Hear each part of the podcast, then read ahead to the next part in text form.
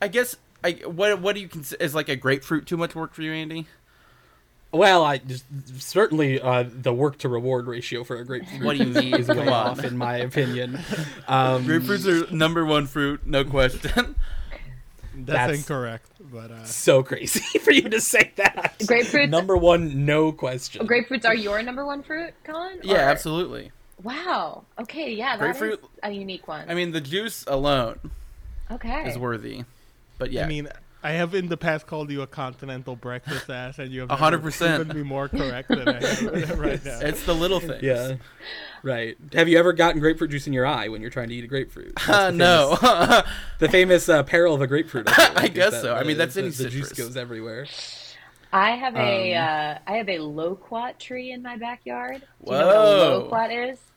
I'm mildly No. familiar, but please. Sounds like a Yeah, kumquat. I know. It is it is actually in the stone fruit in like the apricot family. Um Sure. and they're they look like little tiny apricots. They have like an ungodly number of seeds in them. I Mm. I recently was like, "Oh, I have all these ripe loquats in my yard. I should make some jam." They're not that conducive Sure. to jam. There's not a lot of there's not a lot of I hate this word, but Yes, flesh. yeah. There's not a lot there, and there's a lot of Mhm. seeds. Um, they sort of come out of it like a clown car. You're like, where are all these seeds coming from? This is a small fruit. Anyway, but they're cool and they smell good, and squirrels like them. So, loquats. There you go. So the true. opposite of this is uh, we're recording on Father's Day, and this brought up a memory Wow. of my in my backyard. We used to have a papaya tree, Mm. and my dad used to love just like taking the papayas and freezing all of them after cutting Sure. them up. And nothing smells worse than the inside of a papaya. Just Mm. an absolutely disgusting smell that would radiate through the house. And Wow. My relationship Mm. with fruit. Okay.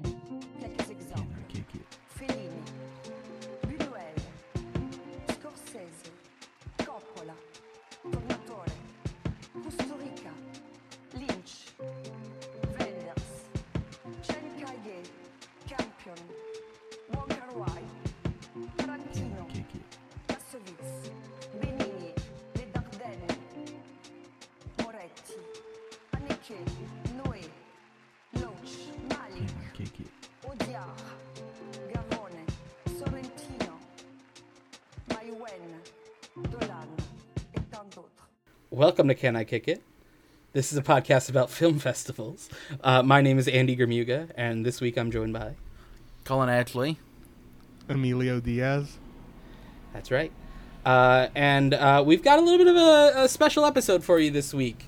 Uh, I'm very excited. Uh, joining us, we have a guest, a very special guest, uh, if, an old friend of mine, uh, dating back to the year 2008. Wow. Uh, yeah, that's right. Um, uh, we've grown a lot since then, but uh, Yes, you know, yes. Uh, please, wel- uh, please welcome uh, writer and, of course, more importantly, uh, star of the 2010 production of Alice the Looking Glass Girl, Emily Whoa. Kaczmarek, to the podcast. Oh yeah, yeah. That that that was my peak. It's all downhill from Alice the Looking Glass Girl at New That's York right. University.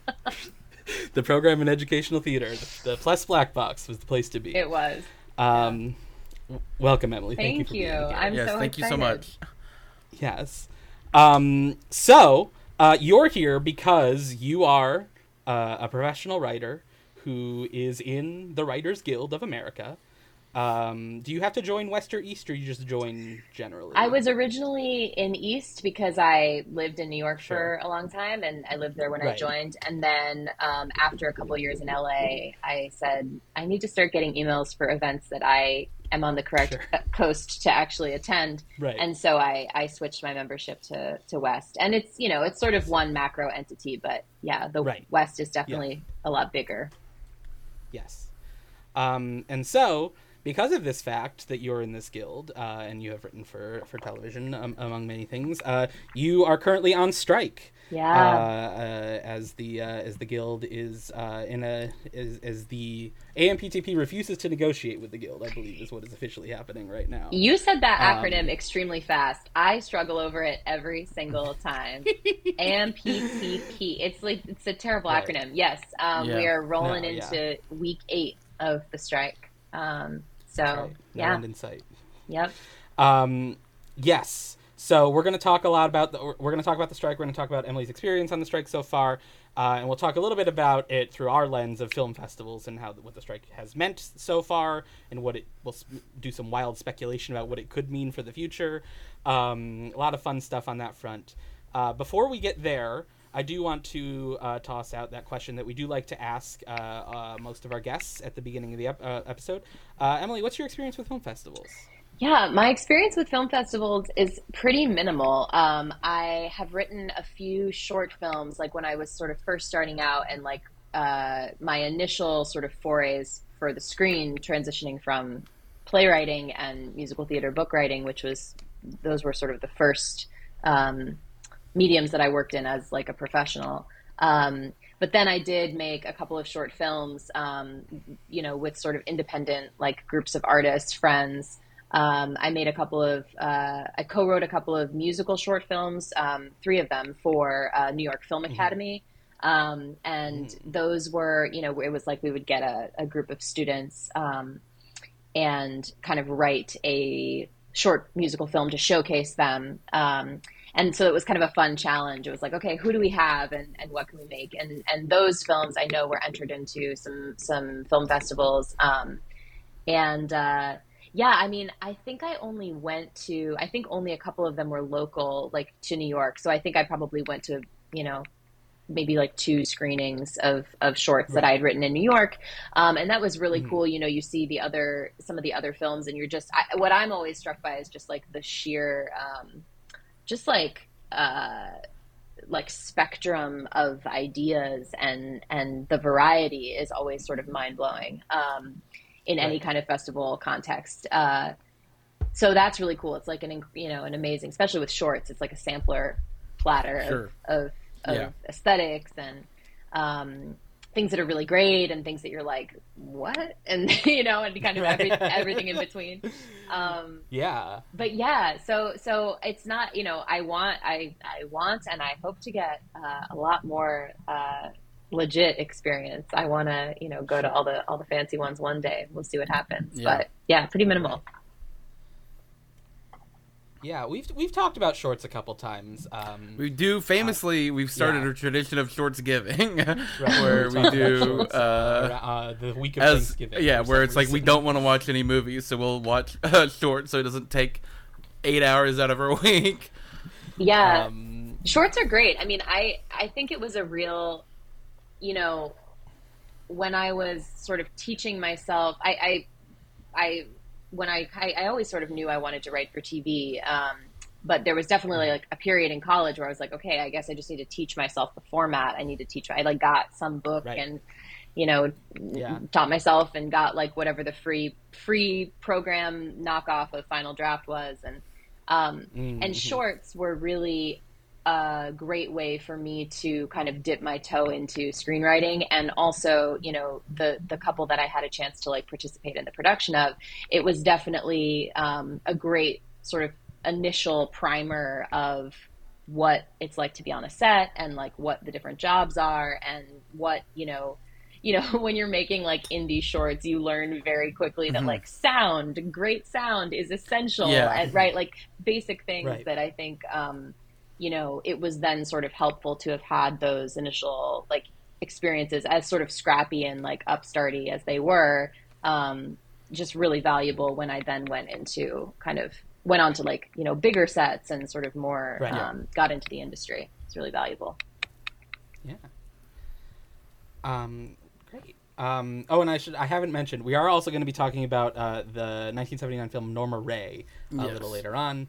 Uh, a uh, a union story that we're all uh, gonna gonna gonna chat about that played Cannes. Um, but before we get there, um, so uh, Emily, so tell us a little bit about so tell us a little bit about the run up to this strike because I know like the the Writers Guild famously went on strike. Um, I think the summer before we started college, or like the year before we started. Yeah, college, it was- 2007, was the- the- 2008. yeah. yeah, the most recent writer's strike, which uh, I have very uh, vivid memories of, um, you know, wa- uh, seeing all the content go away, and then like seeing like the talk shows coming back, but without writers, the the late night shows, uh, and seeing them try to fill that void and all that. So I definitely have had like a, an image of my mind of like what a strike is like and a writer's strike and how it impacts things. Uh, but it is like a really different time now, and the tactics have changed somewhat. But t- but tell us a little bit about like sort of the run up to it. And I know there's ne- like there's rumblings about negotiations and stuff, and and Yeah. what your experience was. uh, Yeah. as the strike was approaching. Yeah, it's um I mean it's a super different time. I think, you know, Yeah. everyone that I've sort of walked with on the line who was in the industry for the last strike um you know, just sort of underlines over and over again like how much things have changed since then. Um I think in the run up to the strike, you know, we knew that our deal was coming up. Uh, we knew that there were going to be negotiations, and I think there were rumblings of a strike for a long time. And you know, the sort of guild's perspective is always like, don't fuel rumors about a strike happening because that's we don't want to go on strike. Like we're hoping that they'll make a deal with us, right? Um, you know, Yeah. we're we're certainly not interested in that. Um, but you know, for months beforehand, you were hearing rumors that it was going to happen, and you know, some execs were sort of talking about it like it was a foregone conclusion, and um, and Right. you know, and I, I, remember think, there's yeah, I hearing about um some some like network shows like ordering scripts ahead. Like, Yeah, the ordering, like, stockpiling, yeah. for next year. lots Yeah. and lots of places um, you know Yeah. sort of sort of i think i would imagine on the inside have like explicit sort of pre-strike strategy that's like about Yeah. you know stockpiling the scripts and figuring out what they're gonna make for sure that's scripted and then making sure that they have their unscripted options lined up and all that jazz but from from our side of it you know it was really sort of like okay let's let's let's go business as usual until and and hope that we don't have to go on strike and then you know go into the negotiations like in good faith And, and I know you like you've been out on the picket lines. You, you're a strike captain, I believe. Tell tell Yes. tell us a little bit about like the actual like physical experience of going on strike, which is like so crazy in, in, in the in this year that people are still doing that. it's Um, absolutely yeah. crazy it totally feels like something from another time um yeah. Yeah. So, you know, the first, uh, the, the very first week of the strike, I had a sprained foot and my, I was in a boot, so I was not picketing the first week. And then the second week, you know, the first day that I was there, um, Mhm. I ran into a friend who was wearing, you know, a, a like a WGA captain hat and like a fluorescent vest and kind of looking official. And I was like, oh my God, this is so cool. Like, what does that mean to be a captain? Like, that's so awesome. You know, uh, and she was like, "Oh, do you want to be a captain? We desperately need more captains. Here, you're a captain now." And I was like, oh, "Okay, great." Um, and but it had, you know, it has been great. So basically, what it means is that um, I am uh, I am always at Netflix, right? So I'm a captain at like you, Sure. you you're assigned sort of to a particular place, or you assign yourself to a particular studio. Um, and for me, Netflix is just like you know the most convenient. Um, but also, I think you know they're the original disruptors. Um, Yeah. who are sort Right. of responsible for uh, Mhm. the state that For- the industry's in. Right. What they think they can get away with. Yes. Oh yeah. yeah, yeah. Um, and so uh, I am there. Um, I go three days a week, and I take the morning shift. So from nine to one, three days a week, I'm you know working some designated task on the picket line, whether that's um, being, you know, a gate captain, so one of the people who is sort of leading and directing the picket uh, loops in front of the gates. Um, sometimes Mhm. you have a bullhorn. Some, some you know, you Sure. usually you're communicating with like the crossing guards to kind of keep, keep people safe and following the rules and um, keeping the energy up. Uh, Yeah. Are you Sometimes distributing signs?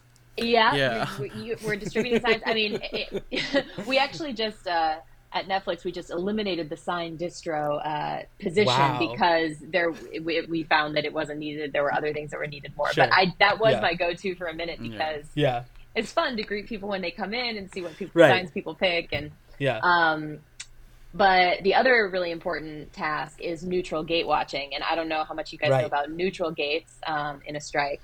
But Please the- explain. yeah, it's, it's riveting stuff. Um, no, it is kind of interesting though. The so so you know on a studio on these big lots, you know, there's many gates that people are using to enter and exit the premises. Um, the reserved gates are the ones that are supposed to be that we're actively picketing that are supposed to be used by all of the employees of the company that we are striking against, right? So Netflix employees Right. have to go through one of the gates where they're going to encounter picketers. That's labor law. Right. Um, the neutral gates are reserved for like third party people who might need to access Netflix, like caterers or Yeah. you know people who are there for whatever, um, but not uh, Netflix employees. And um, so they are allowed to go through the the neutral gate that we've designated. But the way that we sort of make sure that nobody's cheating and that like you know Ted Sarandos isn't like sneakily like you know trying to get his Escalade onto the premises is uh, you know by having a captain serve as a neutral gate watcher, and so they sit outside the neutral gate with a clipboard and keep track of cars that go in and out. Um, and you know, it's really it's largely sort of like a deterrent. Um, our you know knowing that they're being watched, knowing that they can't kind of sneak around. Um, but we also do have like a log in case there was anything you know that we needed to there have been neutral gates that have been flipped right um, people have been Right. able to prove that they were being used by employees of the struck company and then we Mhm. were able to flip them so that we could actively picket those gates um, so that's been kind of like a that, that's like the introvert job if you wake up and you're like Sure. exhausted you're like i'm gonna go watch the neutral gate and uh, kind of you know not talk to Yeah. anybody but do something very important so Yeah. Right. yeah That's great. Um, so yeah, I guess something I'm interested in. So like obviously, like a lot of, especially a lot of what you're hearing about it with the strike is uh, television related because um, there's a lot of television specific demands like the room sizes and all, all these sorts of things that you hear about. Um, uh, mini rooms being a big issue, obviously, all, all this sort of stuff. Um, it is interesting because, like, I think about like coming up and especially like you're pretty like you're not you're, you're pretty early into the industry like you haven't been in the industry that long and like i think about like what tv was like when we were in college. Mm-hmm. And like even like the shift since then of like how network focused it was back then and like all these shows that had long episode runs and all that sort of stuff.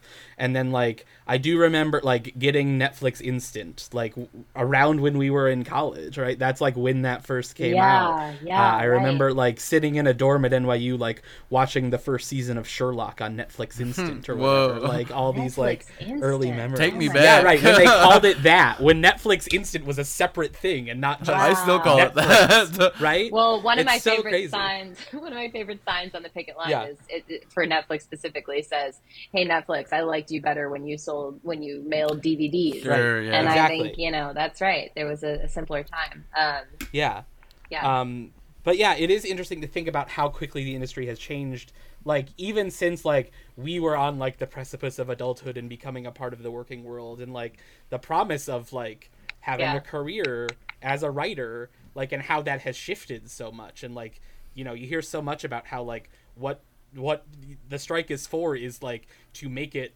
an industry that you can make a living in that you Yeah. can support a, a normal like middle class lifestyle uh you know obviously you're having to live in like one of the ex- most expensive cities in the world usually when you're when you're working on that but but it is like yeah it's talk, talk a little bit about like the specific demands and the specific like things that Yeah. are being struck for in this moment absolutely. Yeah, I mean, it really is about um, you know the survival of the profession as a profession and um, you know fighting against it, what's happening kind of across industries where there's this, this gigification um, that's being sort of enforced by these you know mega corporations that are like bigger than any company like the world has ever seen. Um, Right. and they just you know it's it's it's that it's that um, yeah the gap between the the working man and the boss is just ever widening it seems like and i think you know i was really lucky because on my very first show which was a show called monsterland um, my boss was really my showrunner was incredibly um, deliberate about like taking me under her wing and being like, I'm going to train you up. And she really had that sort of mentorship um, attitude that I think is, you know, or orientation to the job, I guess. I mean, I think there's this beautiful tradition in TV um, of it's really sort of like an apprentice craft. That's kind of how it has worked historically. Is that you know I was just listening to an episode of Script Notes today where you know they're talking about they're talking to Vince Gilligan, right? And and and he's talking about you know training up his writers and mentoring them and how many of them now have gone on to sh- run their own shows and and that's how Right. it's supposed to work right because showrunner is sort of a made up impossible Right. job it's, Yeah. It's like many many jobs jammed into one job but it also is this really beautiful singular uh, role in that nowhere else is a writer in charge of the Mm-hmm. total creative vision of something that doesn't happen in film that doesn't happen in theater like i mean playwrights have a certain kind of um, Right. you know ability to sort of like sit in like their throne and say yes or no to things but they they don't have real managerial power right um, Right. and so show running is is something is a craft that you know you kind of have there's an oral tradition to it there's an experiential you know training tradition to it and that is being lost with these shorter orders of shows you know down from 22 episodes to 13 episodes to now 6 or 8 or 10 episodes in a season which is just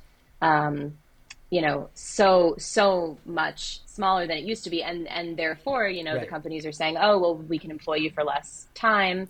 Uh, we can employ fewer writers. And it's really sort of become this game where y- they're just trying to squeeze uh, the maximum uh, labor out of the fewest Right. number of people and um, that is not it, I mean, it, it, it's so like obvious, right? Like, I'm like Yeah. a child could tell you Right. that that's not a sustainable way um, to make anything, let alone TV, which is Right. like an incredibly complex and and um, Yeah. and sort And of fast, regimented, like, fast, right. right? And and you know, there's no way to there's really no way to kind of learn and absorb everything you need to learn and absorb other than just getting experience and just being on set. And and you know if i hadn't had you know i now am in a in a position where you know i'm a i'm a my title is supervising producer on sort of the you know wga titles um, which means like i'm technically sort of like mid to like just upper level writer. And i have a bunch of um, projects in development. I have multiple you know tv series in development with different studios and whatever. Obviously not right now because there's a strike Right. but um, but you know and if i hadn't had a showrunner on my first show who was really willing to like she kept me on all the way through production. I was her number two. You know when i got to prep i didn't know how to read a call sheet. And by the end of Right. the season i was producing episodes. And i learned everything on the fly. I ran you know i ran production meetings. I ran a tone meeting. Like she let me do all of those things. But if i hadn't had that experience and it was just one season of tv it was it was you know eight episodes i think of tv um, then Right. I would be I would be in a much weaker position developing my own stuff um, because I would really you know and there are people there are people who create their own shows and get thrown into show running who've never been on set.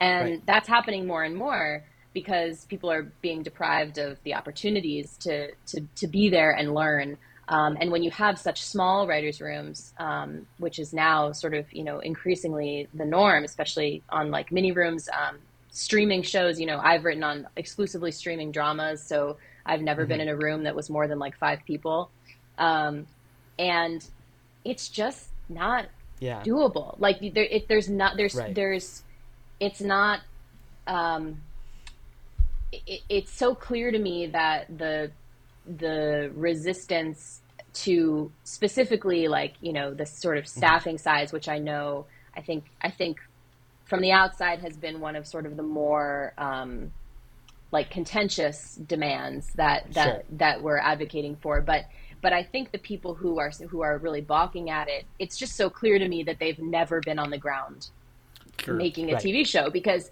it the, the the volume of work. I mean, and and a showrunner is only um, their capacity is only expanded when they have a handful of great writers that they can delegate to and that who really know the story who can be. I mean, it'll save you money in reshoots, right? If you have another writer on Mhm. set who you know the showrunner has to go be in post okay great you know there's another writer who's covering set who knows that oh you know shit continuity wise like this actor got this haircut and that's not going to work because of the thing we're doing in episode 7 and you know a writer who was in the writers room the whole time who's internalized the show is going to know that better than anybody else. Um, and so i think what the company the companies you know are at, in their effort to just cut costs and and trim margins i think are not being wise about um, the, the the sort of long you know the long term health of the medium but also you know like actively uh, it will save them money to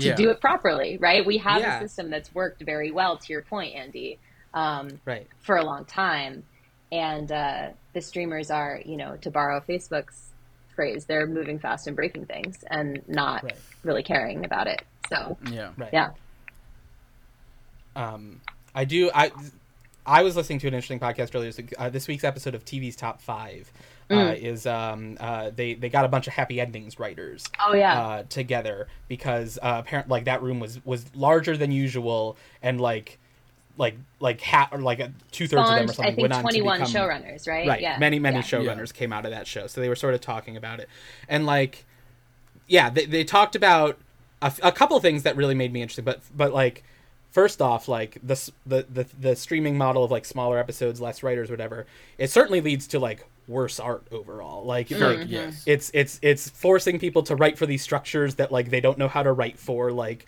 what is like a four episode season? Like what does that mean like how does that break down episodically? How do you are you not just making an overlong movie that stops a couple times? Like Yeah. that sort of stuff um it and yeah. Yeah. it is like it's interesting like that that is one of the things they talked about i think and then the other thing that that that they talked about that was interesting to me was like and, it, and this is like sort of plays into some of the stuff that we talk about often is like you know they fall in love with like these like auteur sort of models uh, on on on on a television basis like th- like the, think about like the stories which like of Steven Soderbergh making the Knick or whatever and it's like he is like shooting like really fast and then like editing in the car on the way Well, home yeah. or whatever and then that like studios are then thinking like oh well we can just do this all the time and like get like and like Right, we'll, we'll right, just get the right. right people like and uh, like they don't have the the people who have the knowledge base to be able to do that and like so they're cutting back on staff and so then they just lose all this like institutional knowledge this like the shared collective like uh, ability to work and create something together that like it, it, it made me i thought about that as an interesting way of like what makes tv unique as an art form is is often like how coll- collaborative it is Yeah, on the absolutely. on the writing level which is like somewhat unusual for many forms except for like musical theater or whatever where there's like a couple of writers like uh and yeah it's interesting to think about like how that can be so vital for like tv as its own art form and how it how it um makes it stronger as as it is itself if that yeah makes sense. i think that's i think that's absolutely true and i think you know look like i think there has been incredible art that has Right. you know there's there's incredible shows that have really short orders right and and Right. i think we we are seeing there are things and i think for artists and creators we really at the beginning of streaming it really seemed like you know it peak the peak tv like Yeah. sort of um, Right. Paradise the artistic of- freedom Yeah, right? anything's Freedom, possible. right. There's no constraints. You can just it's Yeah. internet.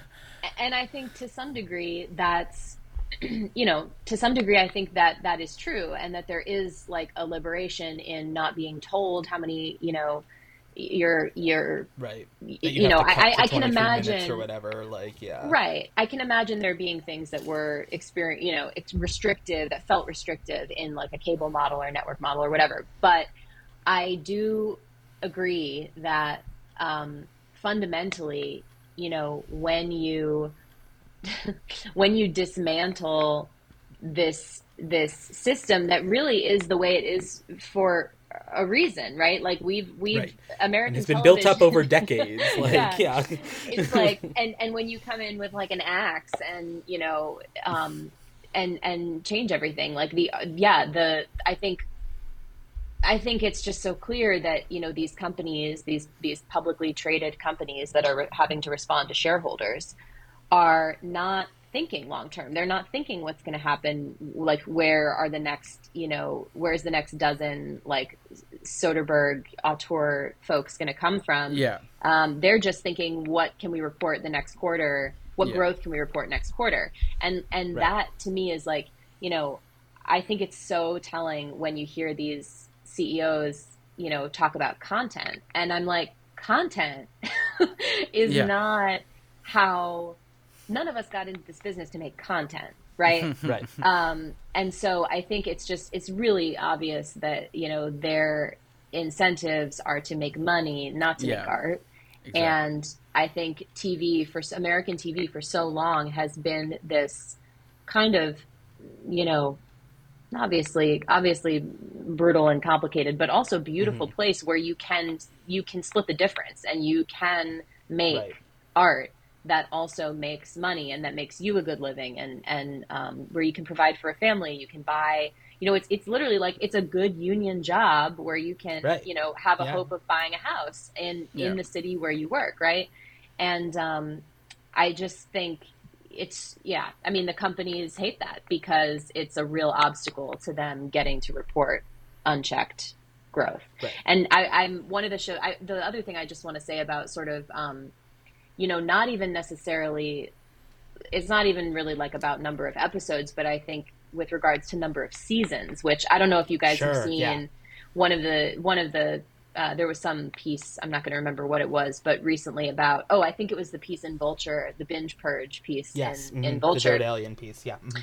where they were talking about how you know in streaming these showrunners would be given up front these like incredibly um, you know appealing deals where it's we're going to pay you x amount the first season we're going to pay you x you know squared amount the second Right. season and then we're going to pay you know x cubed amount for the third season but none of Right. these shows i mean how many netflix shows can right. you name that have gotten Yeah. three seasons right and so well, they and ask beyond them- that, even like yeah, Sure. especially like yeah. yeah. So they ask them before they have to pay out the the big big money, and um, what I am kind of I'm right now I'm uh, uh, don't shame me for this. I'm I'm I'm late to the party, but I'm, I'm enthusiastically here. I'm watching Six Feet Under for the first time Sure. and I'm having an incredible time with it and and I'm really I'm noticing something about like the temporality of the show um, and how we experience TV when we know Mhm. we have seasons ahead of us versus when Right. we have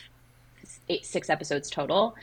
And I do think that the relationship with the viewer is complete. I mean, this is getting into like performance studies land, but I think the relationship with the viewer is completely Yeah. different. Um, as Right. you know, when you're watching that family on Six Feet Under, just Right. and also, I mean, just you know, fascinating how you know it's just deep, excellent character work. Like there's you know, if I was to like list off the events of the last episode, like it almost sounds pedestrian by our our sort of tastes now and by the fact that everything has to be like this like you know four quadrant like global like you know juggernaut success right?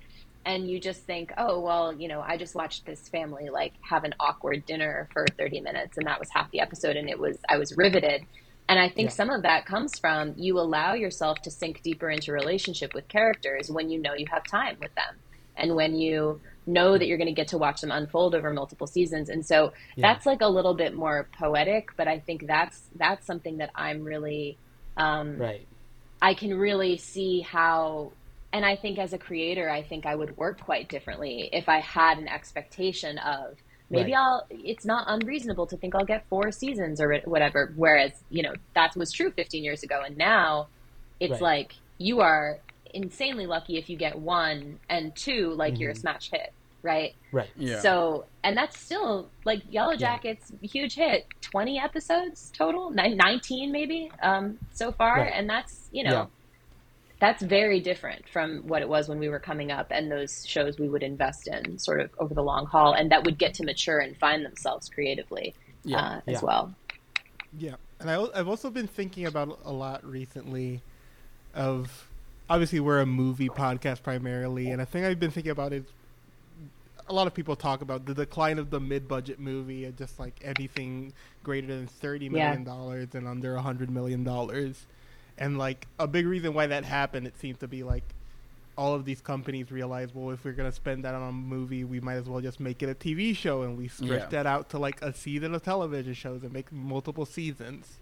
And it's just one of Mhm. those basic things of you having to realize of like, there's no logical reason why making more of this should at the, should be the same budget unless there is something in the middle that is happening, which is just like yeah, TV writers being ex- exploited, time on sets being slashed, and other things along those journeys. Which is another point of just like it is making the art worse because it is taking stories that should have been one thing and then forcing them into this other. Like as you said, as you mentioned, like there is a way in which the sort of promises of streaming ca- can seem like freeing, but there's also these ways in which they are constraining. Totally, absolutely, yeah, yeah. And I think you know, to your one of you said earlier, like you know that there's so many shows that you're like, why this should have been a movie? It's too long. It's too drawn out as a series, right? Um, and I think that's a totally real phenomenon. I also think, you know, these companies kind of screwed themselves from the at the beginning with you know some of some of the like episodic budgets for these shows. I mean, they they've now set the expectation that TV shows are going to look a certain way, that Yeah. they're all going to look like cinema, Right. right. And so now you kind of can't do a prestige show for anything less than you know whatever million dollar you know however many million dollars you know an episode um Yeah. but that was also sort of like it didn't used to cost that much per episode to make a TV show, but now we've be, we, they applied sort of that movie logic, um, and now we expect everything to look like, um, yeah, like a like a feature film. So I I think there's so many, you know, I just don't think there was any foresight, right? Like they didn't. It's like Right. any sort of tech disruptor. Like you know, Uber didn't come in and say like, I wonder what this will do to the. Let's do a thought experiment. Right. What will this do to the taxi industry, Let's right? do a blue Yeah. sky about like yeah, and then Yeah, and then we'll drill down and do a survey. Like yeah, right. Yeah.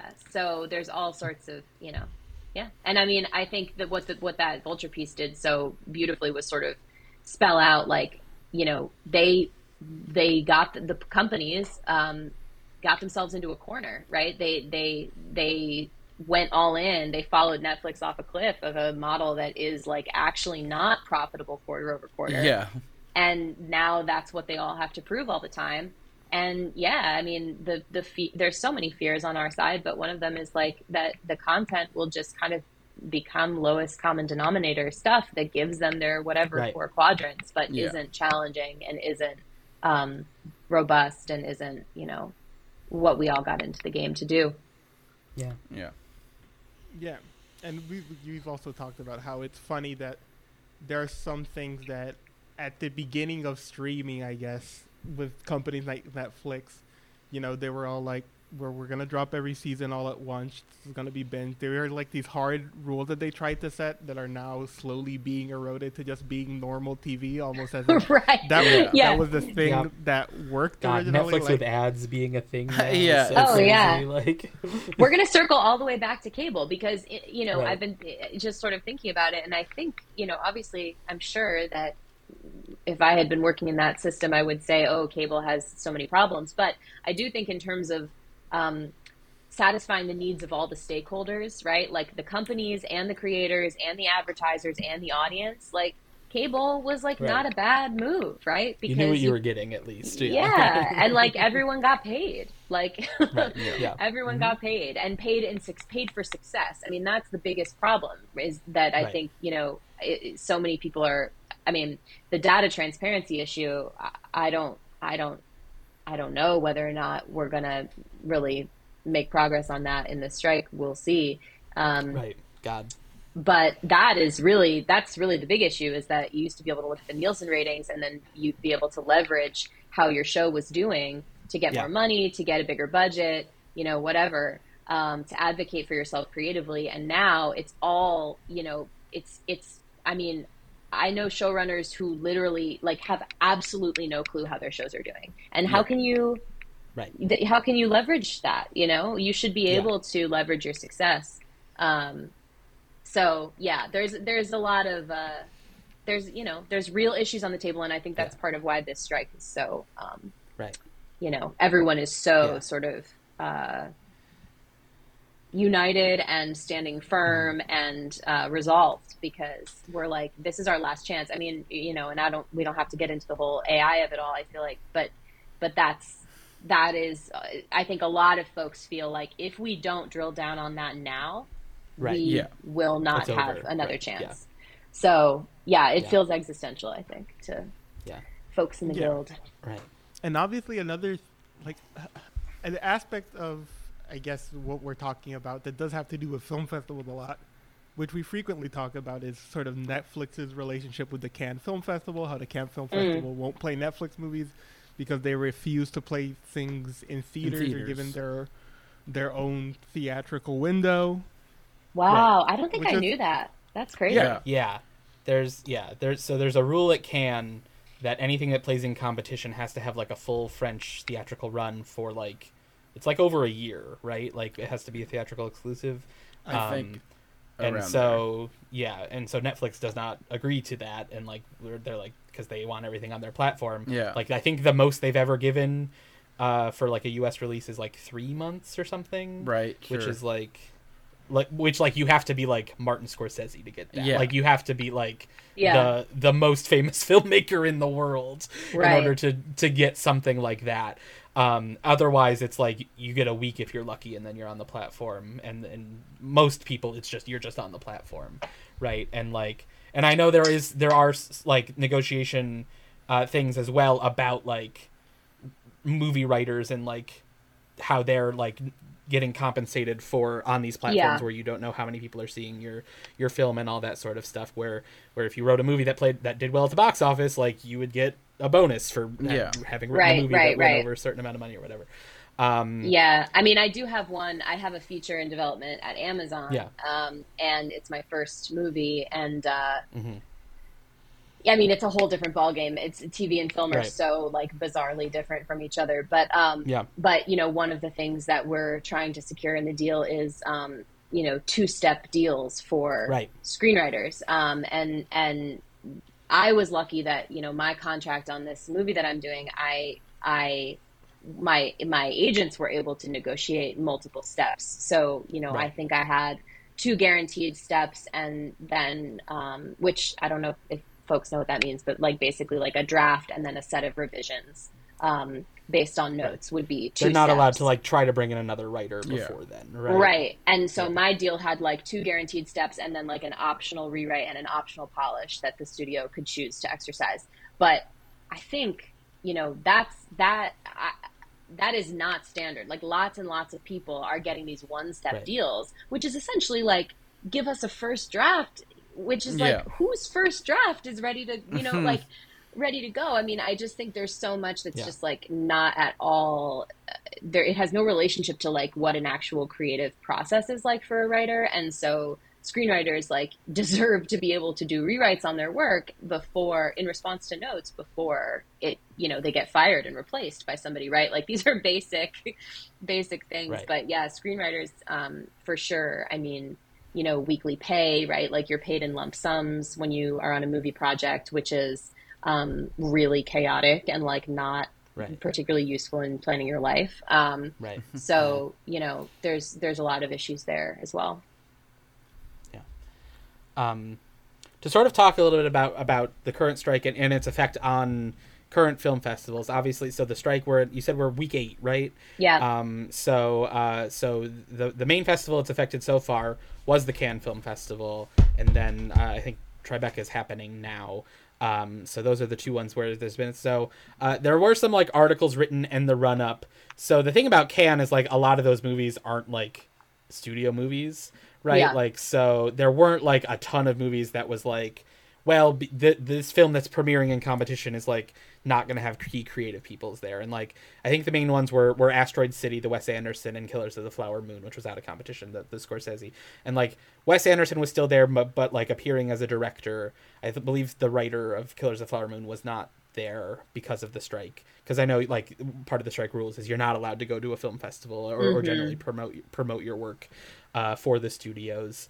Um, and but the other thing that like it really affected i think was was the marketplace because all these film festivals are also um, like like the uh, the business side of them is like a huge marketplace where people are selling not only the movies that are playing at the festival, Right. but where people are like building you know deals with each other of like we're going to get this person to write this script and we're going to attach these stars and like you know putting together packages right um Yeah. uh, uh and and and you know it it was like an effect on on Cannes of like well is there a script written? Or like are we going to have to like wait for the strike to end or what like and so Yeah. it had sort of a dampening effect on that.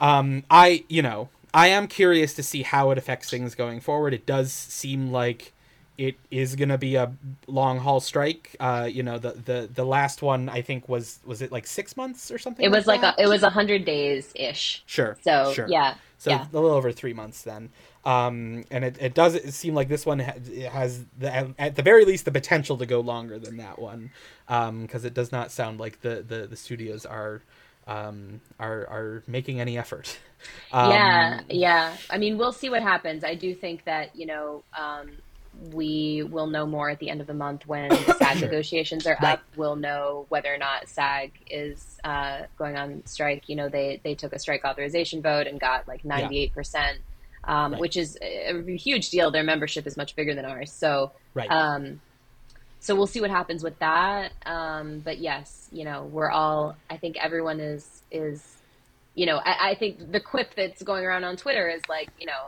writers are used to going months and months without work. Like these companies Sure. trained. i us. know especially yeah right? nowadays yeah Like I it's- was born in the darkness, right? It Right, feels yeah. very Yeah. sort of like we can do this as long as y'all Yeah. want to do this, you know. Right Yeah. Um, great. Um, does anyone else have anything they want to say about the current strike or anything before we transition into the Norma Rae discussion?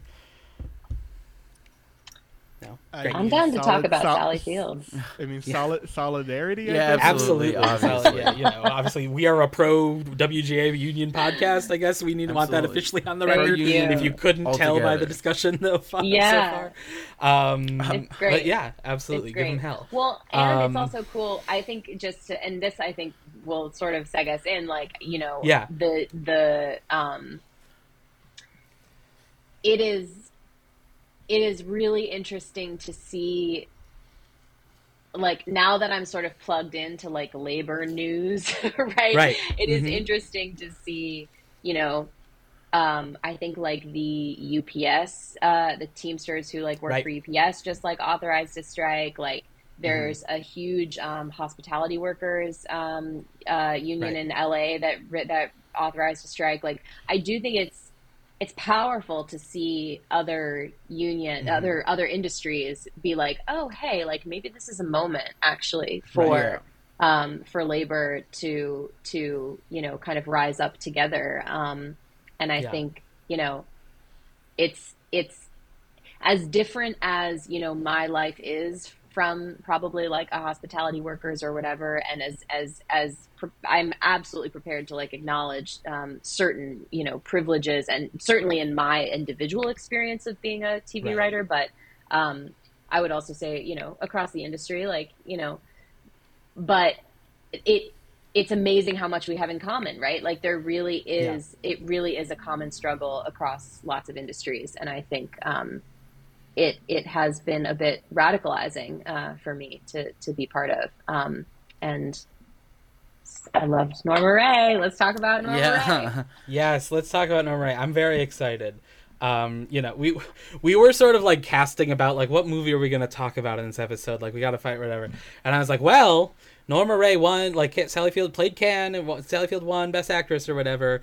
And like people were not some people were immediately not immediately like super excited about that prospect i would say uh, and like some you know people were like what is that movie you know that, this sort of thing was thrown around um, Yeah. not not to name names not to throw anyone specific Neither of us, I guess. if we can just completely lie. Yeah, called out, called out.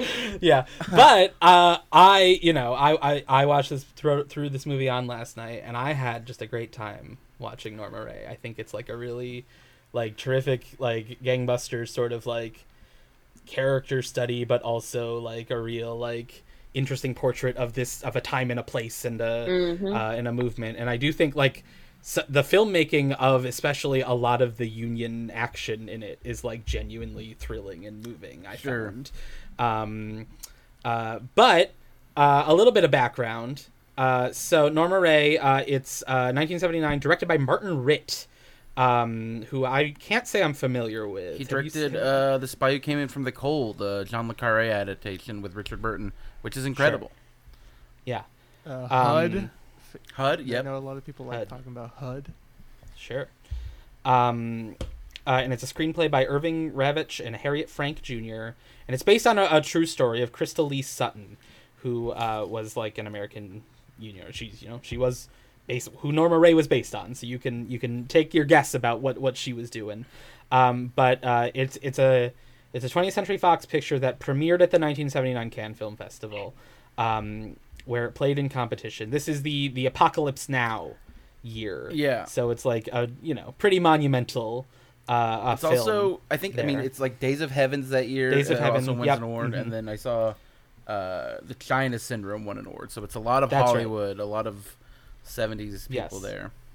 And also, uh, special shout out for for Emily, pl- also playing in this competition. Uh, Werner, Werner Herzog uh, adaptation of Woyzeck, Oh Jesus! course. um, uh, There- uh, uh, yeah. uh, a text we are we are familiar with. Yeah, uh, we uh, we saw a, a, a rendition of Woyzeck uh, when we were in college that was quite memorable.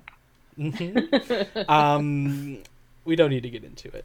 Um, but also at this festival, so out of competition, Hair uh, played the, the film adaptation of Hair. Uh, Woody Allen's Manhattan, no comment. Um, uh, a, a, a Federico Fellini movie called Orchestra Rehearsal, which apparently is about an Italian orchestra going on strike against their conductor.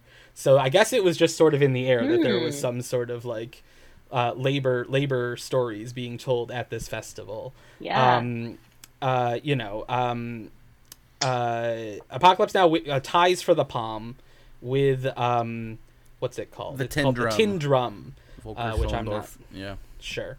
Uh, and then yeah, Sally Field wins Best Actress, um, which she then goes on to win the Oscar. Uh, the film is nominated for four Oscars. It gets um, uh, Best Picture uh, nomination and uh, Best Adapted Screenplay nomination, and then it also wins uh, Best Original Song for the song that plays uh, at the beginning and end of the movie, which is kind of funny to think about that kind of song uh, just waltzing its way to an Yeah. So Oscar. Um, which is like it's a perfectly wins nice now, song, yeah. but I'm like, yeah, Hey, yeah, So the working man. Yeah. yeah. Very Yeah. strange. Very strange. Yeah, yeah. Um, but yeah, uh, so I mean, I guess, and I feel like you know, you hear about like it, it has sort of become you I associate Norma Rae with like Sally Field. You know, she won two Oscars. I don't think this was the "You Like Me" speech. I think that was the other one. Uh, I would have to look that up. Probably, I'm sort of Sure. That that not sounds right. speaking from authority here. Um, but uh, but yeah, it, you know, Sally Field is. I guess she's like a uh, an actress who's like a little bit before our time. Uh, but she was like a little just bit. a huge star, you know. You I don't think. I, I guess I Give don't yourself think some of credit, Andy. Her, yeah, I mean that's totally. You're totally right. But I I think of her as very much. I mean, I don't know. I I, I think of her. I think I'm not as familiar with her younger roles, but she worked. Right. She's worked prolifically. You know, Sure, Yeah. certainly, in her yeah. in you know her whole life. So I I think like you know I think about like Mrs. Doubtfire on. Yeah. Sure, you know, right, like yeah, I, is actually quite quite in there for me. I I love Yeah. Sally Field. yeah, yeah. Forrest I Gump, mean, yeah, obviously. she's great. Yeah, Mhm. Forrest Gump. Um, of course, I love Lincoln. I always talk about Lincoln, Lincoln, whenever sure, I, yeah. I can. She's Yeah, she's, Steel uh, Magnolias. I mean, mhm, Yeah. yeah. Right. 80 for Brady Um, now. She's back. That's right. For she's Brady. In, she's in 80 for Brady. She's still she's still at it. Yeah. Hello, my name. She also Doris, of won course, Best Actress at essential work. for 80 for Brady. We should That's mention. right. this year. Right. They yeah. the darling was, uh, of one Cannes. yeah, they brought her. exactly. Tom Brady on on the croissant. Um, I guess she is. I mean, the whole thing of Forrest Gump is it's ridiculous that she's playing Tom Hanks's mom because they're essentially contemporaries. And Right. uh, Well, in my head, I just think of her as like an old lady in that movie. So it's like I saw that when I was a kid. I never think about like. Right.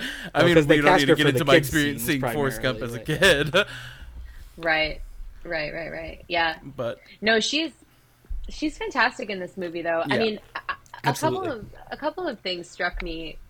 One was I was like, "Wow, this feels," and maybe it's just because I'm uh, embroiled in this in this Yeah. moment. Um, Yeah. But I was like, this feels incredibly subversive. This feels incredibly, Mhm. um, almost like dangerous. Like I, I had a hard Yeah. time imagining that movie getting Right. made now for many reasons. Especially, because, yeah. Certainly, yeah. you know, for many reasons. But I think, but I think, you know, I'm thinking particularly of the scene in the church where the sort of first union meeting where the organizer, Mhm. um, you know, speaks, and it's just like sort of a it's a still shot of him sort of at the pulpit saying like talking about what a union is. Right. And it's really powerful, and I, I, Yeah. you know, I was like, wow, and I, and I sort of had the feeling like, oh God, someone's gonna like come and shut my TV off, right? Like it feels Yeah. subversive to be like, oh man, like, um, and and then the other thing that struck me was, um, you know, how I was I, I found the scenes in the mill to be incredibly effective, and I found the the Oh. use the sound design to be incredibly Yes, Yeah. effective. one hundred percent. I thought about that so much. Yeah, just the environmental capture of that mill. There's like all the cotton flying in the air Yeah. all the Yeah. time, and just like the constant noise, which really pays off in the scene where she gets everyone Sure. to turn off their Oh, machines. such a which is just payoff. incredible. Um, but yeah, it really like, and just like also just like it being in a textile factory is like not something you see a lot, right? Like it's like unless you're like, uh, like I guess maybe some like episodes of Mister Rogers where picture picture took you inside a factory or whatever. Like that's not like a, a an environment that I'm familiar with, and like seeing all the like different machinery go and like the way that people are operating them and like that what the, their tasks are in these like long strands everywhere and like they're like doing very tiny technical work on it. Yeah. and you're like wow like you see like you can really see how much like skill and how much like real labor like mm-hmm. physical labor it takes to like do this job. And like you meet several characters and you sort of get a sense of like the the physical toll this job takes on on these people. And like you know it really yeah it really does sort of like immerse you in the world of this mill i feel like. And like and and like and it takes a, a little while right for the idea of the union to get introduced like Mhm. it's like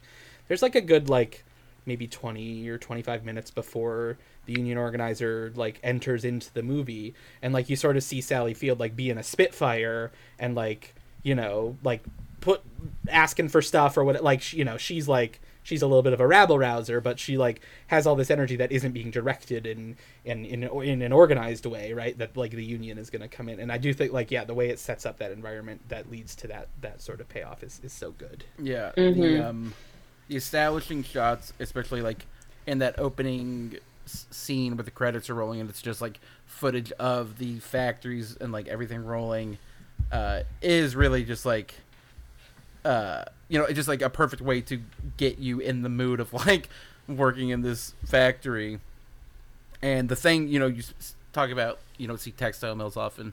The thing that I kept thinking about while watching it is a movie I watched Yeah. for the first time recently, The Pajama Game, Right. Which is they, it's it's a very like I- it A was on my mind setup, yeah. frequently. There's Yeah. the great scene in The Pajama Game uh, where they do they organize the work slowage They and do the it's slow you know down, yeah. organized into the song and it's like incredible stuff and I, it was just on my mind a lot watching this Yeah. for the first time because i mean like you're saying andy it sort of exists in my mind as like oh norma rae is like a reference for like anyone who's sort of like boisterous and like uh, Yeah. you know very organized in their actions in any regard and it I, you know you, there's the iconic image obviously of her holding the sign that says union up um, but then like watching it it is also just like a great piece of like americana and like Mhm. um, the relationship drama of her and Ruben and you know Beau Bridges, like Right. the Oh my push God, and I've pull been- of all that.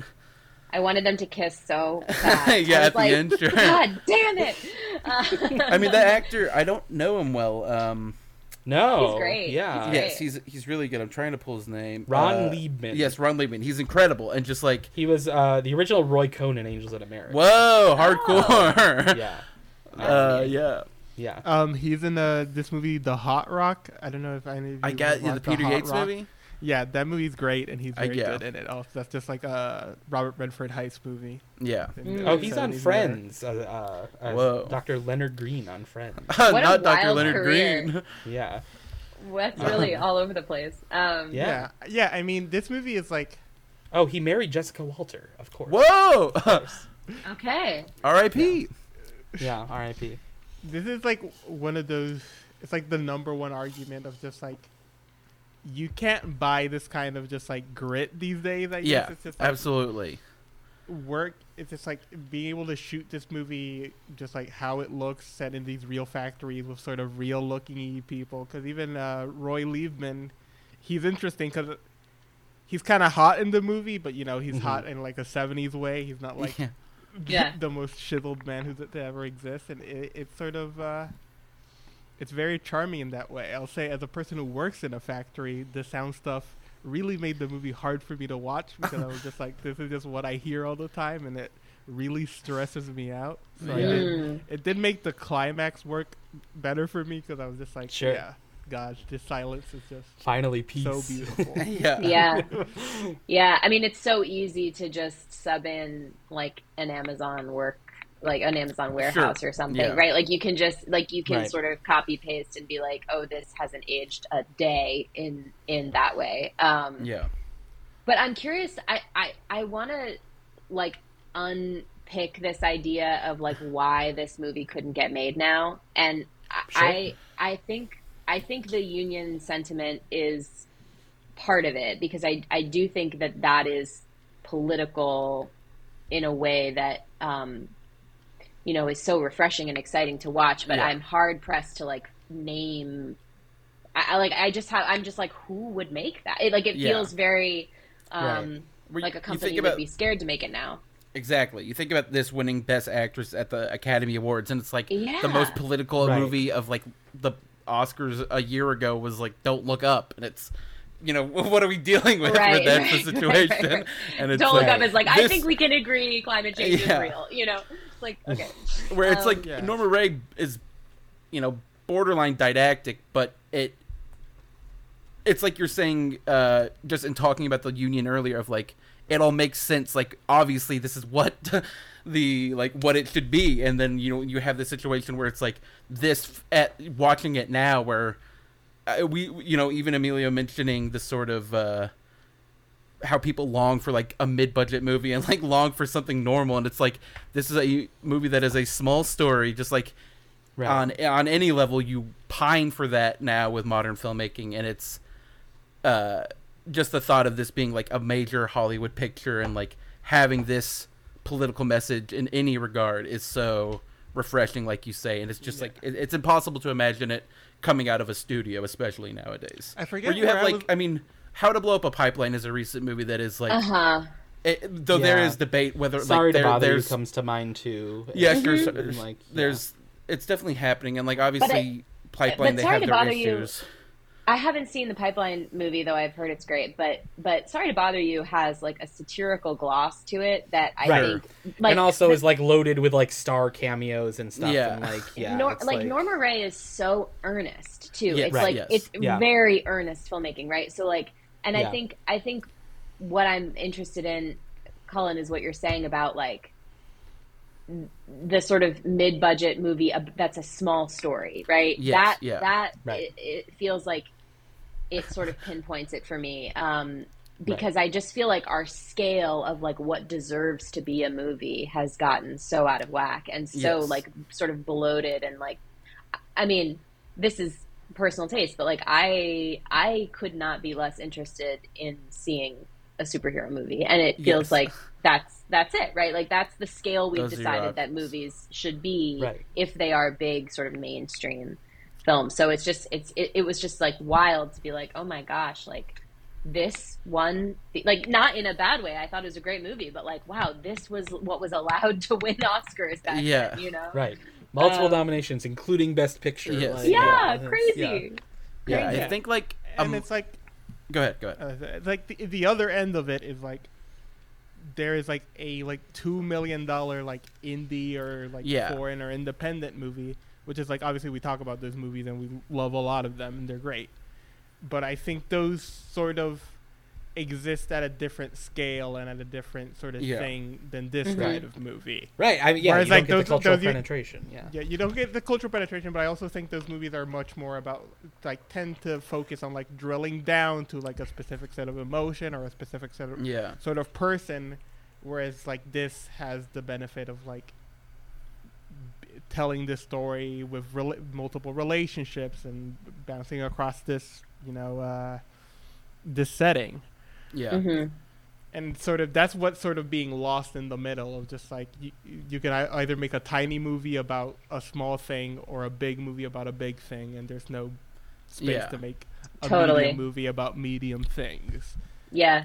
Well i also w- I also was like listening to a podcast recently i forget what it is e- exactly but this, it did sort of get me thinking about this movie where they were just talking about how like it used to be just a very normal thought that your bosses sucked and you didn't Yes. like them and so like try It's to like a classic against- thing. Work sucks. uh, like yeah battle like you sort of have to do battle against them and that's sort of a very normal thing to think whereas now that feels it's like a political statement Yes, to say yes. like your bosses suck and we should have b- better things yeah. Yeah, yeah, yeah. Yeah, I mean it really yeah, we've we've made capitalism like so friendly and so cozy and so personalized that it does feel um it, it is just not as organic a thought I think to a lot of people that, you know, I don't know, to, to be like fuck this system, right? Because Yeah. they've made it really like tasty for us. Yeah. Um, so yeah, it's yeah, it was it was it was wild. I one one piece of the movie that I thought was like really just fascinating in a psychological way that I was like curious. I wanted like a little bit more of is that like sort of wonky like slightly fucked up relationship with her dad. Um, sure. Yeah. there's that like amazing monologue where she's drunk in the car and she's talking about how he like would take her out to on dates and gave her a ring and all this stuff and then it's sort of never mentioned again um Yeah. and then Right. he he he dies yes Yeah. He full dies. he disclosure di- i had a hard time telling apart some of the like white Sure. men with in factory clothes Yeah. I was Classic. like, old guys with sideburns and trucker hats. they all kind of blend in together. Yeah, he was the one who had the heart attack. yeah, Yeah, okay he- yeah, Which, he has- yeah, and then the cut to his coffin just Well, well, I mean, lowered into the it's- ground. It's such a like brutal thing to like have the scene of in the you know union movie where someone dies on the job. Uh, But it, even like it's it's so early when it starts and she's like talking to her mom and she straight up can't hear and she's like she's like going deaf for hours. We like need to do something about this and that's like the first little sort of instigation of like the unhappiness and like they give her the they give her the raise and like let her have the other job and then she's like has to you know obviously uh, fight her own battle with like this was maybe fucked up of me to do. Um, yeah yeah just Yeah. like on uh, on who sort of is making a movie like this nowadays. It's not the same thing, but I feel like someone working on a similar like grit and scale it which you know it can lead into the sort of uh what is like a genre of like early 2010s Oscar bait where I think of like Deborah Granik in Winter's Bone like she is sort of in that like which obviously you know it, it has its own uh awards run in, in its own right um Sure. and makes Although famously, people got so mad that that got a Best Picture nomination that they changed the way the Oscars were, Well, yeah. so a movie like that wouldn't get an Oscar nomination again. yeah wow um but and, and then like Amelia was saying it's like on smaller scales where like uh she just had a new movie so Kelly Reichardt's on the brain a lot and like Night Moves is like a political movie that is you know obviously an eco-terrorism movie that uh How to Blow Up a Pipeline is indebted to but the, I, I feel like the people who were carrying the torch of this sort of thing it's like Emily says it's just like it is on such a smaller scale it's not getting the same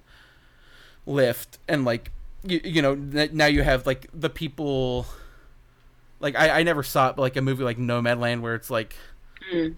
wonky sort of production and like what what's getting into that and like how they're getting like into verite, the factories and yeah. yeah Mhm. like versus something with more of a uh, uh, uh, an actionable message hmm Yeah. Mhm. where it's like I mean uh, uh, the character of uh, of Reuben. It's like he, like it's just a super charismatic guy who's like, yeah, we're we're trying to like we've we've done all these unions in these other areas, uh, and it's like textiles are one of the remaining. Uh, you know, organizations that haven't done it yet, and it's like we're trying to get this done, and Right. the way that this, yeah. the the managers are so like when they when when they're bullying him and like saying all the anti-Semitic shit and like they've got the bulletin board where the the, the flyers pinned all the way up, up at the top so no one can read it. It's just like so fucked up. Yeah, Yeah. The the details are so are so good, and and there's so much story contained in those Yeah, like small moments. Um, I, I think too, like I was like, oh, maybe you you could probably tell this scale of story in on TV, well, yeah, but there would be a ma- I feel I kept being like, okay, if you made Norma Rae today, like as a you know limited series or something, yeah, it would have it would have to be so much darker. I think. sure. Um, yes, you couldn't just have it be normal. yeah, there's like a tonal calibration in the film that I think is really lovely, where it's like you, there are these moments of like darkness of, you know, someone dying on the job and this, that, and the other thing, but but there is a there's like a heart to the movie that kind of Yeah. comes mm-hmm. through where it still feels like something that you could sort of watch like with your family maybe or like it just yeah. or or you Right. can watch it without being like you know like there i just kept being like okay if you were going to make this now you would have to make it so much more sort of shocking um, Yeah, in order right. for it to kind of cut through and and what does that say about us um, nothing great but Yeah, um, right. Yeah. You There'd right. have to be you like need to the like yeah. trauma of like You need Yeah. to sensationalize it more of like this was Yeah. literally the worst factory ever to Yeah. exist. yeah right? or like it- or like that death on the job would be much more terrible Right. to watch or Yeah. like Right. you just yeah like we just um i don't know i don't know exactly what that is um I mean it's. It's like the idea. The, the idea isn't enough to penetrate that you need to like yeah you know bolster it with Andy saying like the sense like uh you know what do you uh it's like adding like blood or whatever to like the death like you're saying or like any any sort of gore or Yeah, It or is, even, yeah. or even like again on the the indie sense, you would have to make it like very like dialed. I mean, not dialed in because that makes it sound like a negative comparison to this movie, Mm-hmm. but like very about like deep into the emotionality of it and Sure. have to like sort of dig into a sort of very grounded emotional headspace which I, I this movie is sort of you know it's sort of gritty and it has its moments of realism but it's also like a stirring movie starring Yeah. like actors of different levels Right. of fame like it, it, it is not like ashamed to be a little you know exciting at times Yeah. and, Mhm, and mhm. it's like and it does but it doesn't it's like it can it can sort of manage its calibration between not having to be too exciting or sensational but also not being like too weighty and just making the whole thing very depressing yeah yeah yeah yeah yeah which is not Right. to like not to insult like deborah granik's movies who i think is a master filmmaker Sure. who i love but like winter's bone and leave no trace are pretty sad movies to yeah watch sure a lot Leave no, it. Leave No Yeah. trace I think there's a bit more brightness Right. but it, it, it- they're they're both very intense right. uh, movies I mean, yeah, yeah, yeah. I do like I yeah, I admire that it like you don't have a sense of like how can anyone live like this when you're watching this movie, Right, Like yes. you get a sense of like these people like they have uh, like they have their certain like they have their lives that they they value and like you understand like they they really value that like that relationship to the textile and like that they've been working there for generations. Like and there is like there's something to celebrate there right? And like you also like you you you you see them like the social occasions right? Like you know Sally Field goes out drinking and like has a good time and like there's like a fun Sure. social energy and like even when she's doing like off hours organizing she's like meeting up with a bunch of people who are like yeah I got like complaints or whatever but I drink to forget or what like the nature of like the opposition to the union I think is like there's so many different tiers of it that are I think I think extremely well drawn There Mhm. is like the like anti-Semitic, racist, like all Yeah. sort of stuff in there, and like it doesn't let you forget that ever. Really, like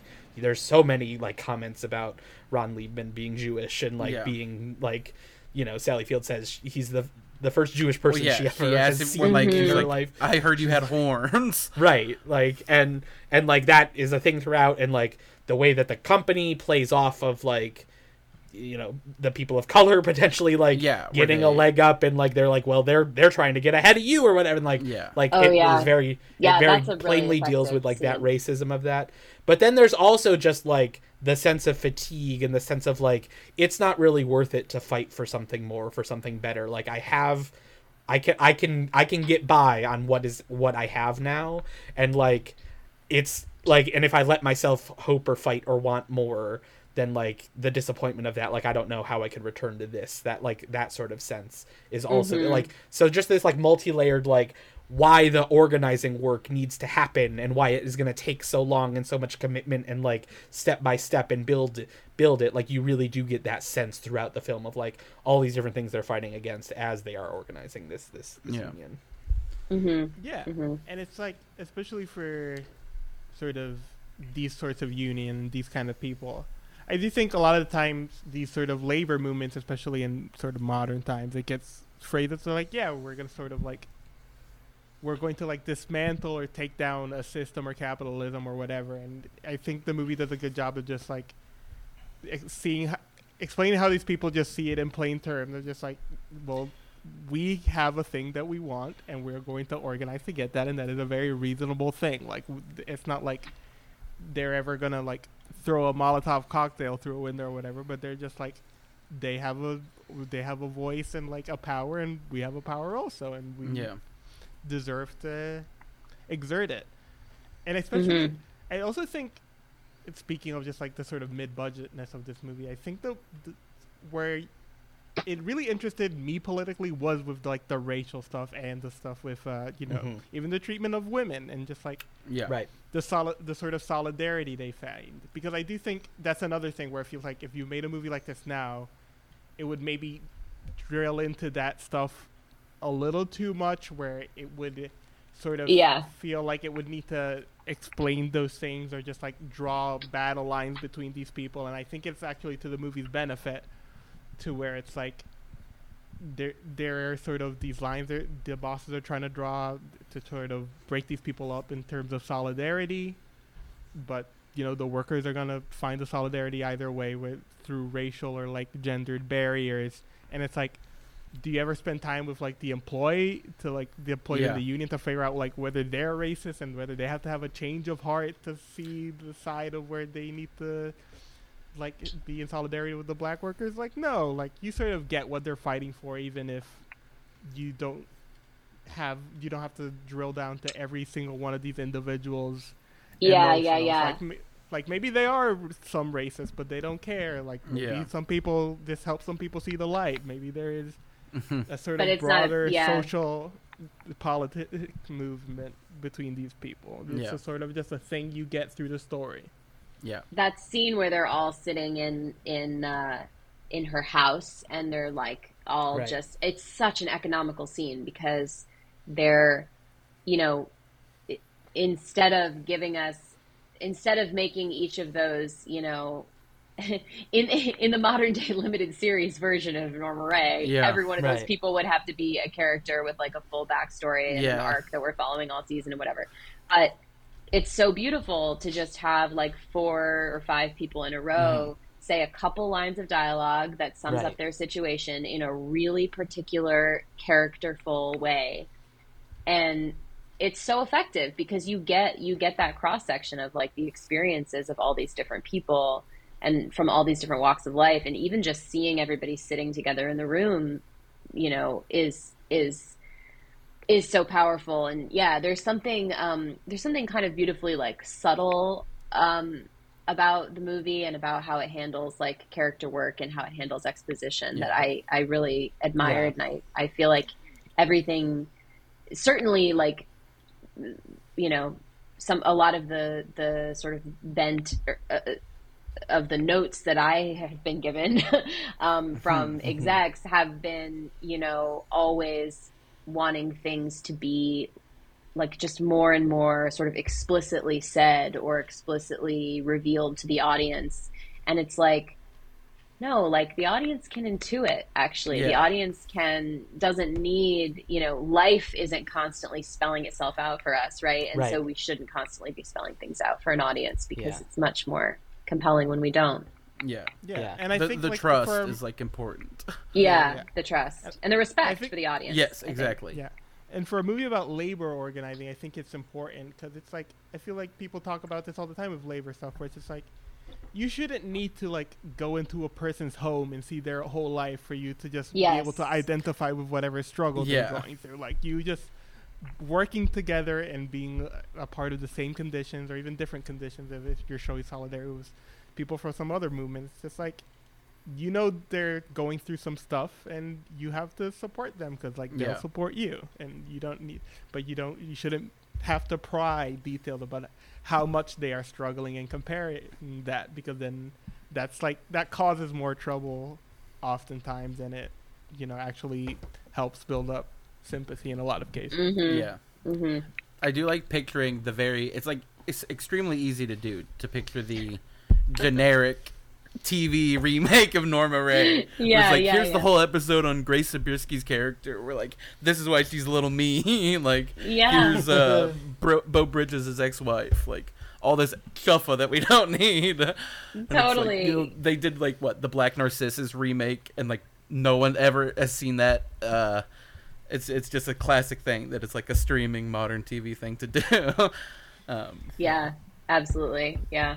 Um, speaking of Beau Bridges, I do want to talk about him for a little while because I feel like we haven't talked about that thread of the movie at all.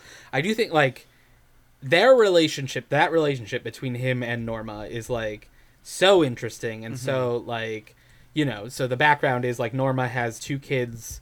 Uh, from two different fathers, I think one who like she was in a relationship with and he died, and then another who like the guy was never really in the picture. Um, and then he has a daughter as well, and they sort of discover each other. He he like meets her at the factory at first, but then he like gets another job somewhere else because he's like goofing around or whatever. yeah, Um, they've given her a, a slightly better job to try to get her to shut up, um, which uh, turns all the workers against her, so she goes back down. Um, but but yeah, so they they form this like nice connection. They get married pretty quickly, Yeah. right? And then it's sort of happening at parallel that she is also developing and like or in fact very early on like essentially their first date like ron leibman comes Yeah. and like Is at the crashes the, end of it Yes. right and so Yeah. this like this three relationship is like sort of entwined from the beginning of like she like it's sort of built into her relationship with beau bridges that like there is this other guy who's like by his very nature he's in town temporarily he has his own girlfriend like there's all sorts of stuff um but um but the way the where that relationship ends Sure. right where they she you know she gets arrested or whatever he and just comes home and like explains to the kids or whatever then she and and beau bridges have a conversation where he's like well did you cheat on me with him or whatever and she's like no but he does like have a pull on me or whatever she's like, I think about him. right i think about him right which is so simple and yet like so powerful in terms of like what their relationship is and like She says, I think respon- she says, she says he's in my head. Yes, which is yes. Right, so exactly. He's in my head. beautiful. I love Yes. that Right. so much. And then and then he's like well like he sort of like processes that and is like well i i'm with you and Yeah. like lies down and they lie down in bed He's like, no one else is ever in my head.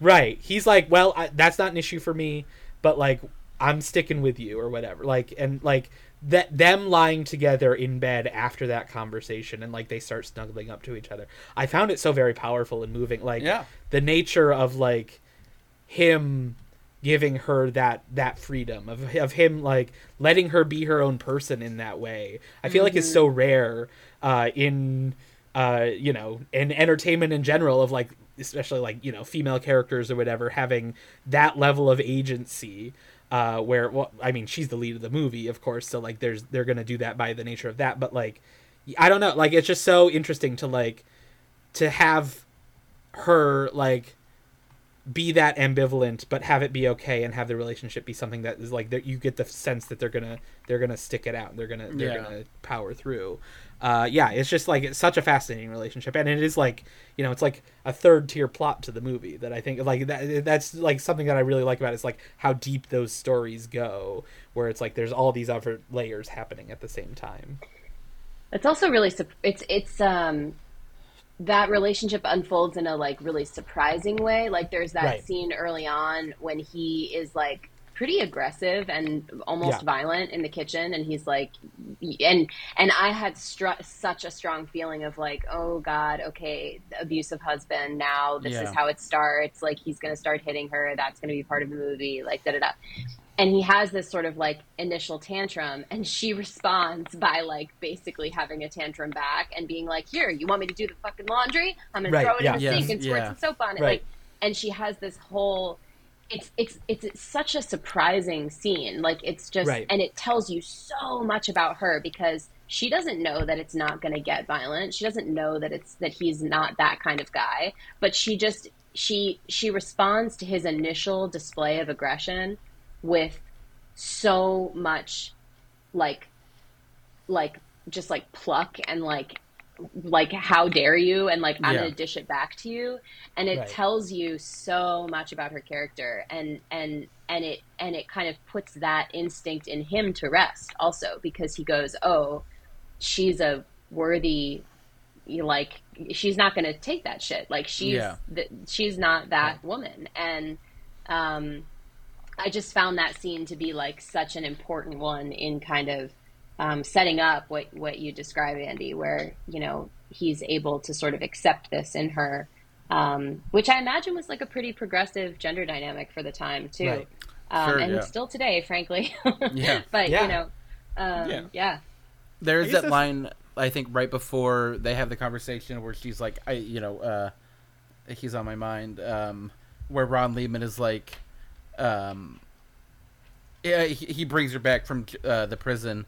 And he talks about Bridges, and he's like, she held the sign up and like stood on the table. She's a free woman, and like Mm-hmm. the, the the whole thrust of that also teeing it up for for her to admit it all, and Beau Bridges just having to accept it. mm-hmm mm-hmm Yeah. It's, it's like also yeah what I mentioned with this movie just in terms of both the grit and what I mentioned about the characters it's just like it's not afraid to depict these people's warts. It doesn't feel Mhm. like for this to be Yeah. a struggle between like these union workers and the and the bosses. It doesn't feel like well these need, people need to be the saints and these people are the devil. Yes, it's like good enough to be like well uh, plenty of these people have flaws. Like Beau Bridges has flaws. Norma Rae herself she's not like a perfect person which is, Mhm. it's very good when the scene where uh, Mhm. the sort of union bosses come down, Right, to and they're, like, to her. are Yeah, coming so good. Oh, and yeah, that- they're that- like, yeah, yeah. And Leib, that's like my favorite Leibman scene where he's just like, is she? Are we gonna canonize her? Yeah, he's gonna- like, she got ra- rounded heels. Like, I don't give a shit. Like, she is working hard for the union. It's it is it is like a, another aspect, like you're saying, that is like shockingly progressive, especially like, and Totally. even still. Totally. Yeah, yeah, yeah. The way his the his anger, like the the righteousness that he kind of goes off with in that scene is like really like I'm like hell yeah, like Yeah. men take note. Yeah. you defend, you know, defend these Yeah. kind of spurious attacks. Yeah, yeah. Yeah. I mean, he's very tight. He's that's just like Field is great. Uh, she gives a great performance. She like m- really makes her feel very lived in. But Leibman, he's just very funny and tired the whole movie. Yes, I was Yeah. really yeah. I really did watch the movie and was like, why haven't I seen like nine movies this guy? is in? Yeah. Right. The scene where uh he like she like gets mad at the guy who's late and then he sends her away and then she like goes to the diner and gets like a cup of coffee and a piece of pie and he starts eating her pie and Yeah. then like go- leaves and is like I'm not paying for that like you ordered it. Yeah. She's like you ate it. Like he's like yeah, he's a real funny like th- and, and like obvi- like you see how he has to have this attitude where he is just constantly running into like ob- like the anti-Semitism and Yeah. then this like from from both the workers he is trying to organize and the bosses that he is you know trying to organize against and then also just like yeah the general resistance the way that he is like he has to be quick to be like i'm ready to go call a lawyer Yeah. right now like the intricacies Yeah. of like being ready to like go to court over any given thing and like being able to quote the the the the, the section of the law to Yeah. them that like he is like about to enforce or whatever like you you see so how so much this work has shaped him and his per- and how his personality is suited to that work and how the work has also continued to shape his personality i Yeah. think um yeah it's like a perfectly drawn character for for that job i think Yeah. And that scene where, like, after she screams at the guy is also like, yeah, that's another good union scene of just like him having to teach her the lesson of just like this isn't about who's here working the hardest. Like, Yeah. I get if we're doing a union, it's about trying Yeah. to help each other regardless of our circumstances. So if you're gonna sit here and just shout at people, then that's like not really helping. Yeah. Right, right, right, right. Yeah. Where he's like, go take a walk, like go outside, like you got to chill out. Yeah, and it's like yeah, and then they go to the diner and he's funny and he eats the pie, and it's just like yeah, it's like this is a clearly a guy who's been who's good at diffusing this sort of situation because Yeah. that's like what he needs to do because if not he would get shot uh, all the time. Sure, yeah.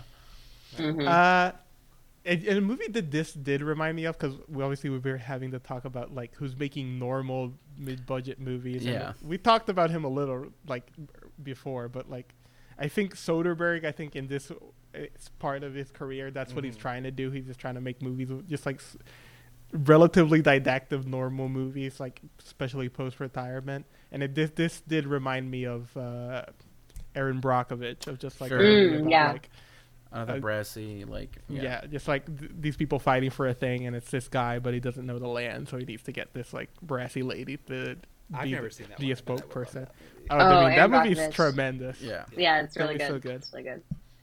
Yeah. Well, I, I think Yeah, it's with easy to forget. It's easy to forget that um, Julie Roberts is like a fucking bang up actress, movie star for a reason. Like, because I think sometimes people get so eclipsed by their movie stardom that like, and some movie stars are really kind of just movie stars and not necessarily like you know, and that is also a skill set. I'm not saying that's not like that Right. charisma is particular, but I think with her she's so famous that sometimes you forget and then you go back and you watch these performances and you're like oh damn like Yeah. okay yeah Yeah. there's I mean, a reason for all that I've talked, we've talked on this podcast about like Dark Waters and my favorite genre. Yes, they, I did they think knew- about Dark they, Waters. they knew movies, and like Erin Erin Brockovich is a classic. They knew. movie. yeah. uh-huh, uh-huh, uh-huh.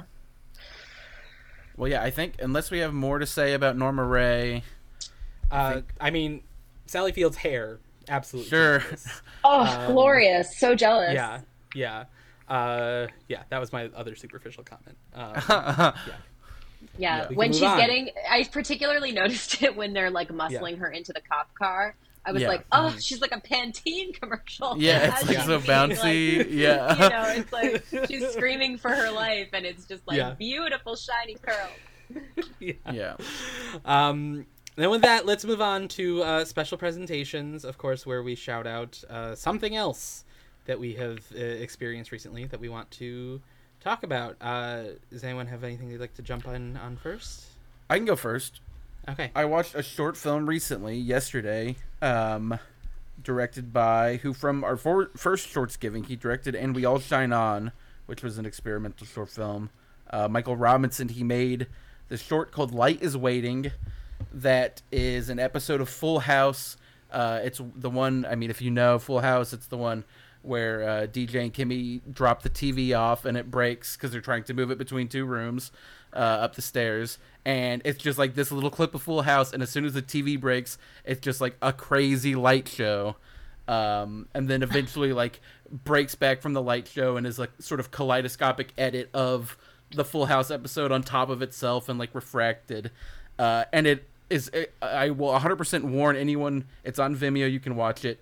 Uh, it is a very visually intense, like bright flashing light strobe warning. I was watching it and I was like, I might go blind. This is so intense because it's just like 15 minutes of pure like flashing. Light. Well, but yes, it's just very, very intense, very, uh, but very rewarding and just very exciting to see something uh, like that. It's from, I think, 2000, yeah, 2007. Um, but just a great short film that is a, a, a real trip. Great. Um, I can maybe, go. yeah? Um, I uh, I had the chance this week to see the national tour of uh, Aaron Sorkin's To Kill a Mockingbird, uh, which came to town, uh, which is uh, a rare treat to see a, a non-musical uh, tour come into town. Uh, it stars Richard Thomas currently. He's been on the whole tour, I think. Um, and I, you know, I, To Kill a Mockingbird, obviously everyone has like read it their freshman year of high school or whatever. I also one of my early jobs after college was I worked for uh, a, a theater where uh, our we, I helped manage a touring company that was doing three shows, one of which was a different adaptation of To Kill a Mockingbird. So I was familiar with it on stage, but this like Sorkin adaptation was brand new. Uh, you know, it's it's very interesting in the way that it attempts to like reckon with the the the text from a current moment and it also like and it is very Sorkin-y where it is like he like is like oh there's a trial in this like let's have the trial front middle and what if the Chicago back. Seven were Right. involved? you know I did think about the Chicago 7 movie a little bit watching it uh, just like cuz I think it does it it's the way it reckons with with like you know justice and, and all that is is interesting in conversation with Chicago 7 in my opinion which is a movie Uh, I like more than many people um How is the uh, stagecraft? Do they have to like put in uh, treadmills for all these walk and talks? um, no, you know, th- there was uh, a lot of like that people the set changes from the courtroom to like the home or whatever so there's a lot of that. The, i'm not sure the conceit of like the kids being played by older actors or whatever totally worked for me as like a memory play for them or whatever. Uh, but i do think like yeah there's a lot of interesting stuff in it. I think it's well worth seeing if it's coming to your town. It does you know to kill a mockingbird it, for, it's a three hour play and it flies by um, I think it's well worth checking out if it's in your neck of the woods. Uh, Aaron Sorkin's To Kill a Mockingbird, directed by, by Bartlett Sher. Great. Uh, Emilio, Emily, either of you?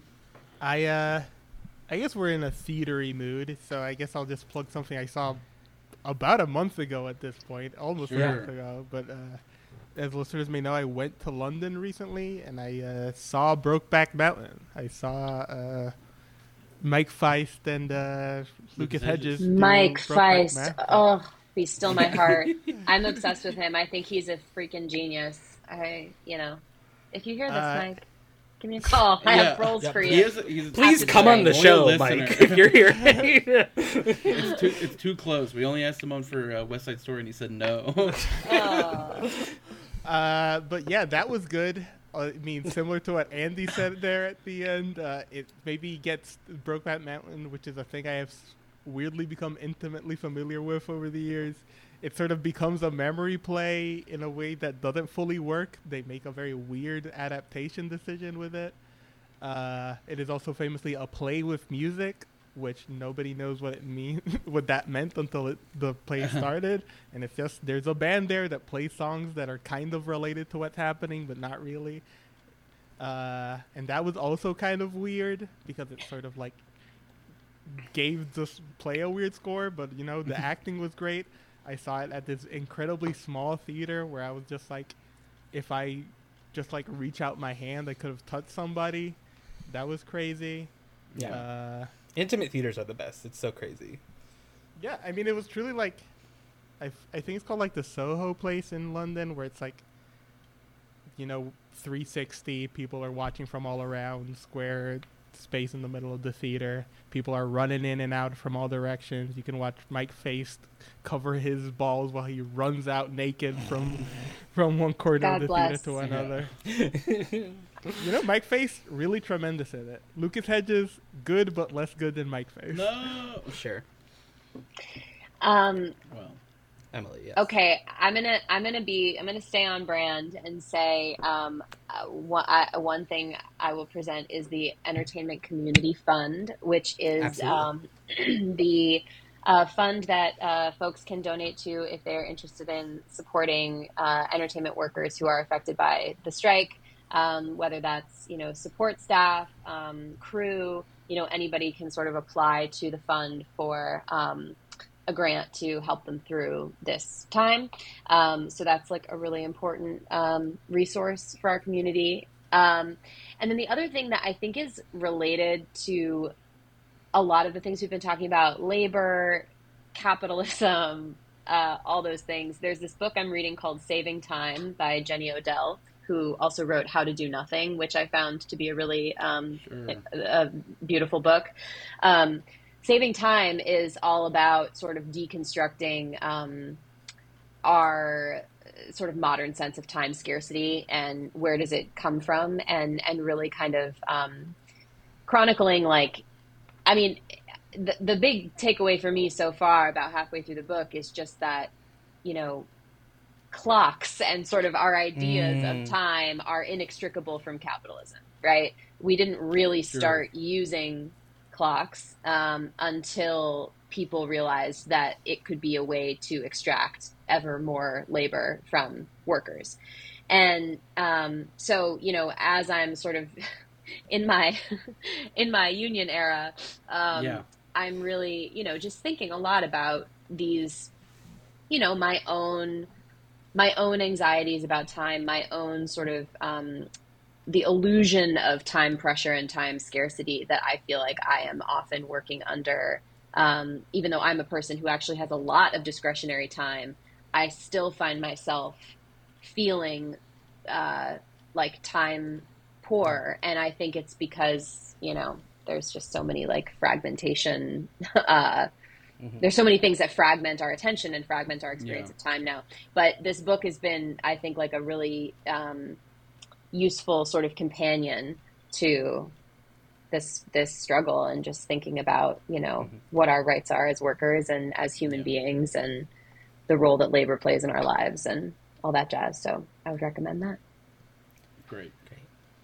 Well, uh, yeah. Thank you so much for joining us. This was like really Absolutely. Such a terrific co- treat. Conversation. Yeah. It's so good to see Such you. a of treat. course, And uh, yeah, please come back anytime. Thank you so Um, much for having me. Yeah. Anything you else you'd like to plug uh, personally? I Um, can't plug, you know, anything.